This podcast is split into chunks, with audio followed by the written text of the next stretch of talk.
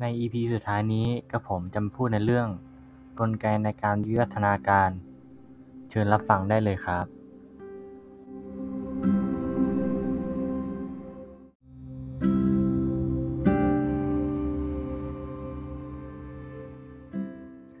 กลไกในการเกิดวิวัฒนาการแบ่งได้เป็นสองกลไกได้แก่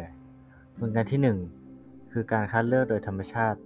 อันเป็นกระบวนการคัดเลือกสิ่งมีชีวิตที่มีลักษณะเหมาะสมที่จะอยู่รอด และสืบพันธุ์จนได้ลักษณะที่เหมาะสมที่สุด ส่วนลักษณะที่ไม่เหมาะสมจะเหลือน้อยลง กลไกนี้เกิดขึ้นเพราะคัดเลือกลักษณะของประชากรที่เกิดประโยชน์ในการสืบพันธุ์สูงสุด เมื่อสิ่งมีชีวิตหลายรุ่นได้ผ่านพ้นไป ก็จะเกิดกระบวนการปรับตัวของสิ่งมีชีวิต เพื่อให้อยู่ในสิ่งแวดล้อมได้อย่างเหมาะสม กลไกที่ 2 คือการขับเคลื่อนกระบวนการวิวัฒนาการ คือ การเปลี่ยนแปลงความถี่ยีนอย่างไม่เจาะจง อันเป็นกระบวนการอิสระจากการคัดเลือกความถี่ของยีน ประชากรแบบสุ่ม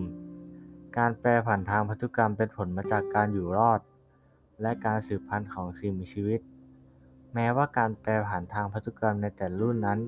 จะเปลี่ยนแปลงเพียงเล็กน้อย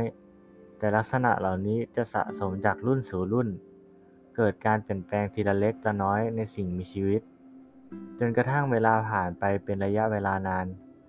จะทำให้เกิดการเปลี่ยนแปลงขึ้นในลักษณะของมีสิ่งมีชีวิต กระบวนการดังกล่าว เมื่อถึงจุดสูงสุดจะทำให้เกิดสปีชีส์ชนิดใหม่ แม้กระนั้นความคล้ายคลึงกันระหว่างสิ่งมีชีวิต มีข้อเสนอที่เป็นรู้จักกันดีคือการสืบเชื้อฉายจากบรรพบุรุษ เมื่อผ่านกระบวนการนี้จะก่อให้เกิดความหลากหลายมากขึ้นทีละเล็กละน้อย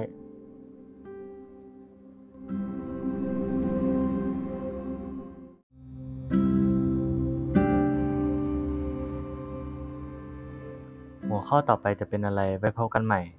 กับผมนายทิตพงษ์รัชพรมขอลาไปก่อน สวัสดีครับ